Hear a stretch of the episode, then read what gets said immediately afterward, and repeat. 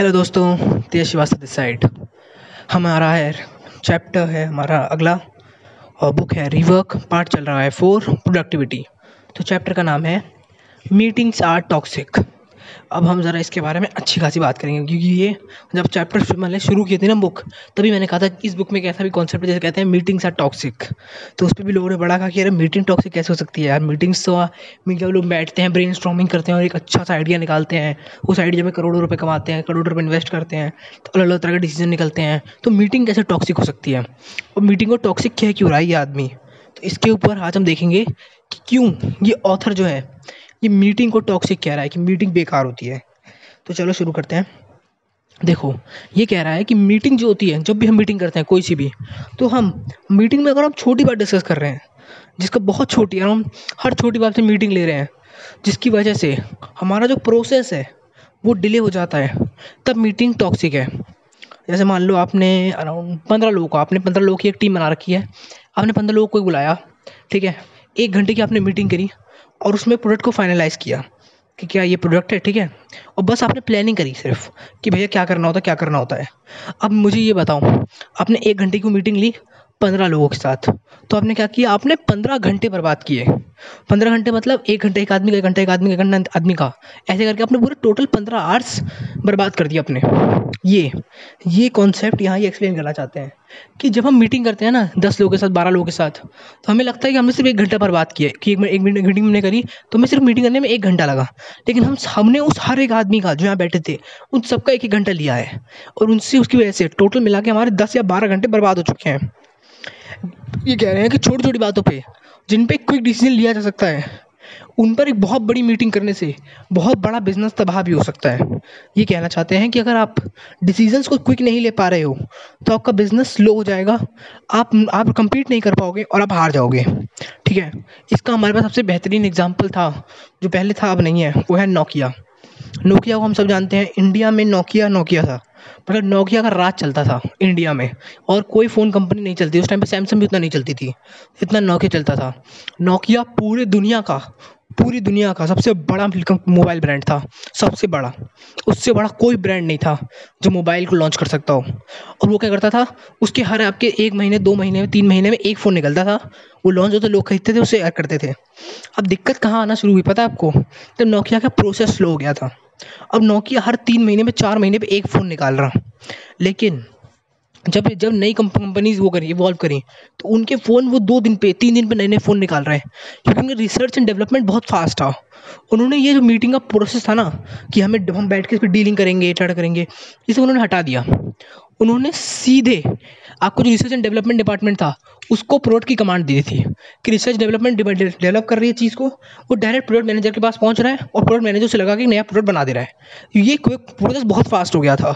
Nokia में क्या process था कि जो रिसर्च डिपार्टमेंट है, वो पहले रिसर्च करेगा पूरे अच्छे तरीके से, उसके बाद वो पूरे सीधे अपने हेड को भेजेगा, जो उस कंट्री में उसका हेड होगा, उसको भेजेगा, फिर वो हेड अप्रूव करेगा, फिर वो नीचे जाएगा जिस स्टेट में लॉन्च करना होगा, उस स्टेट के हेड के पास जाएगा, फिर जाके उसकी प्रोडक्ट मैन्युफैक्चरर को पता चलेगा।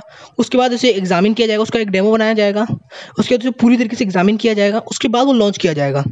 और आपको लगता होगा ये तो बहुत है। लेकिन daily research and development daily कुछ ना कुछ नया निकाल रहा है। तो बहुत ज़्यादा मेल चली जाती थी। अराउंड सौ मेल चली जाती थी। आपके महीने में महीने में सौ मिल चली जाती थी। अब बेचारा जो लीडर है, जो हेड है इंडिया का, उसके और कुछ काम ही किया। वो बैठ के यही चेक कर रहा था दस घंटे। उसका टाइम ही नहीं मिला उसको इतना। और यहाँ स्लो हो गया था। नोकिया अब स्लो हो गया। और बाकी जो कंपटीटर आए उनका ये डेवलपमेंट बड़ा फास्ट हो गई प्रोजेक्ट वो जो रिसर्च एंड डेवलपमेंट टीम थी, वो डायरेक्ट कॉन्टैक्ट कर रही थी प्रोडक्ट के साथ। प्रोडक्ट वाला पट पट प्रोडक्ट निकाल दे रहा था, जिसकी वजह से नोकिया स्लो होने लगा स्लो होने लगा स्लो होने लगा। इसलिए बाकी सब नोकिया को छोड़ के आगे बढ़ गए, सब कुछ। तो यही ये कॉन्सेप्ट यहाँ बताना चाहता है। आपको अपने बिज़नेस में देखना है कि क्या जो भी मैं एक घंटे की मीटिंग लेने वाला हूँ, इससे कोई अच्छा रिज़ल्ट भी निकलने वाला है या कि नहीं निकलने वाला? कि मीटिंग जस्ट मैं ऐसे यार देखो, मेरे पास एक घंटा फ्री है यार।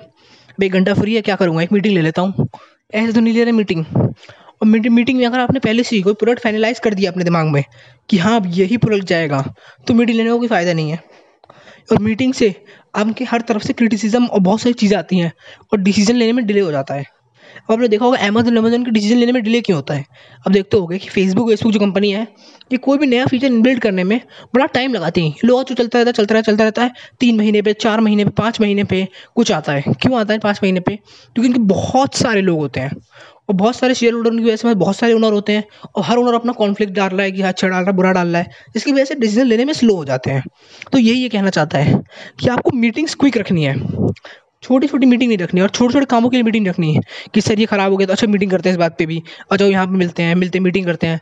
तो मीटिंग जो है, वो इस तरह से टॉक्सिक हो जाती हैं, और वो आपको पूरी तरीके से मतलब क्या कहता हूँ मैं, पूरी तरीके से आपके प्रोसेस को स्लो कर देती हैं।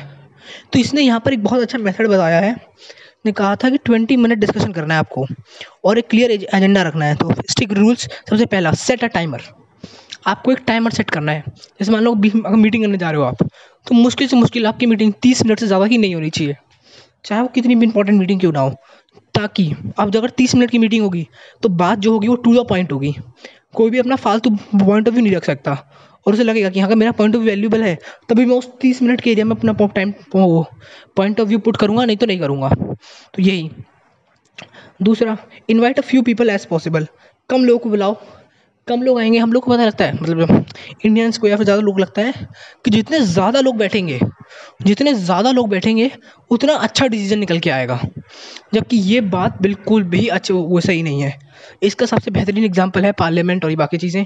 आप देखते हो कि इसमें इतना हल्ला चुल्ला होता है, क्यों होता है? क्योंकि इसमें इतने सारे लोग आ जाते हैं, पाँच सौ छः सौ लोग आ जाते हैं, जिसकी वजह से इतनी ज़्यादा कॉन्फ्लिक्ट क्रिएट हो जाता है। क्योंकि मुझे छः सौ लोगों को किसी एक चीज़ के बारे में मनाना बहुत हार्ड है। हम कोई हेनरी फोर्ड है नहीं लिटरली ठीक है? तो यही, कि आपको जितने कम लोग इन्वाइट कर सको, उतना अच्छा है। जो रियली उस मीटिंग से जुड़े हुए हों। तीसरा always have a clear agenda starting to the point clear agenda की बात करो, कि हाँ इस मीटिंग का निष्कर्ष ये निकलने वाला है। ठीक है? ये इस मीटिंग का वो है, और टॉपिक है, ये इस मीटिंग का ऑब्जेक्टिव है। क्योंकि इसी चीज़ पर ये मीटिंग हो रही है, नहीं तो ये मीटिंग नहीं होगी। तो ठीक है क्लियर एजेंडा रखो अपनी मीटिंग का। ठीक है? Begin with a specific problem हमेशा जब भी कोई प्रॉब्लम आए तो उसी के साथ स्टार्ट करो। कभी भी ऐसे ही स्टार्ट मत कर दो कि यार चलो कुछ नहीं हो रहा मीटिंग करते हैं एक। वीकली मीटिंग रखो वीकली मीटिंग रखो। मतलब मुझे लगता है वीकली मीटिंग नहीं वीकली मीटिंग में गलती से मुझे निकल गया। अब मंथली मीटिंग रखो कि इस मंथ में क्या हुआ, आधे घंटे में आपको सब कुछ समझा देगा। आधे घंटे की सर इस महीने में ये हुई ये हुई ये हुई, ये दिक्कत हुई, ये दिक्कत हुई, ये दिक्कत हुई, बस। उस पर काम करने वाली मीटिंग मत रखो कि जो जो दिक्कत हुई अभी उस पर काम भी कर लेंगे किसी मीटिंग में। किसी दूसरी मीटिंग में काम करो, क्योंकि वो कम टाइम लेगी। And with the solution make sure responsible for implement it ठीक है? आपको जब मीटिंग खत्म हो तो मीटिंग का सबसे इंपॉर्टेंट पार्ट ये होता है कि उसका कोई एंड रिज़ल्ट निकलना चाहिए। नहीं तो वो बीस मिनट, एक घंटा जितने भी आप पुट करोगे, वो बर्बाद है। तो ये ज़रूर जान लो कि जब भी कोई मीटिंग ख़त्म हो, जब भी कोई डिस्कशन ख़त्म हो, जब भी कोई डिबेट ख़त्म हो तो उसका एक निष्कर्ष ज़रूर निकलना चाहिए। अगर निष्कर्ष नहीं निकला तो सारा टाइम बर्बाद हो गया। और ये भी और ज़रूरी है कि जो निष्कर्ष निकला, उस पर जल्दी से जल्दी एक्शन होना स्टार्ट हो जाए। अराउंड अगर आपने आज मीटिंग करी है, और आज मैं बात करूँ तो आज वेंसडे है तो अगर आपने वेंसडे में बात मीटिंग करी है तो आपका फ्राइडे तक का रिज़ल्ट फ्राइडे तक वो इम्प्लीमेंट हो जाना चाहिए कि दो दिन में आपका चीज़ें इंप्लीमेंट हो जानी चाहिए कि हाँ इंप्लीमेंट कर दिया मैंने, देखते क्या होता है। तो यही मैं कह रहा हूँ आपसे कि आपको देखना है कि जो मैंने डिसीज़न निकाला मीटिंग हुई, उसका कोई डिसीज़न निकला कि नहीं निकला। और डिसीज़न निकला है तो उसको इम्प्लीमेंट हुआ कि नहीं हुआ? तो यही था। इसीलिए कहा इन्होंने कि मीटिंग्स आर टॉक्सिक क्योंकि लोग जो रहते हैं, फालतू में मीटिंग करते हैं बड़ी बड़ी मीटिंग करते हैं लंबी लंबी जबकि प्रॉब्लम बहुत छोटी होती है। बात को घुमाते रहते हैं, घुमाते रहते हैं मीटिंग करते हैं, लेकिन वो करें अप्लाई नहीं करते चीज़ों को।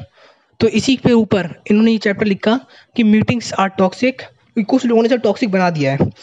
लेकिन कुछ डिसीज़न के लिए मीटिंग बहुत ज़रूरी होती है और रखनी चाहिए। अगर आप रियली किसी चीज़ पे काम कर रहे हो तो। तो ठीक है, इस चैप्टर को भी हमने पूरी तरीके से ख़त्म कर दिया है। तो फिर ठीक है तेज श्रीवास्तव साइनिंग आउट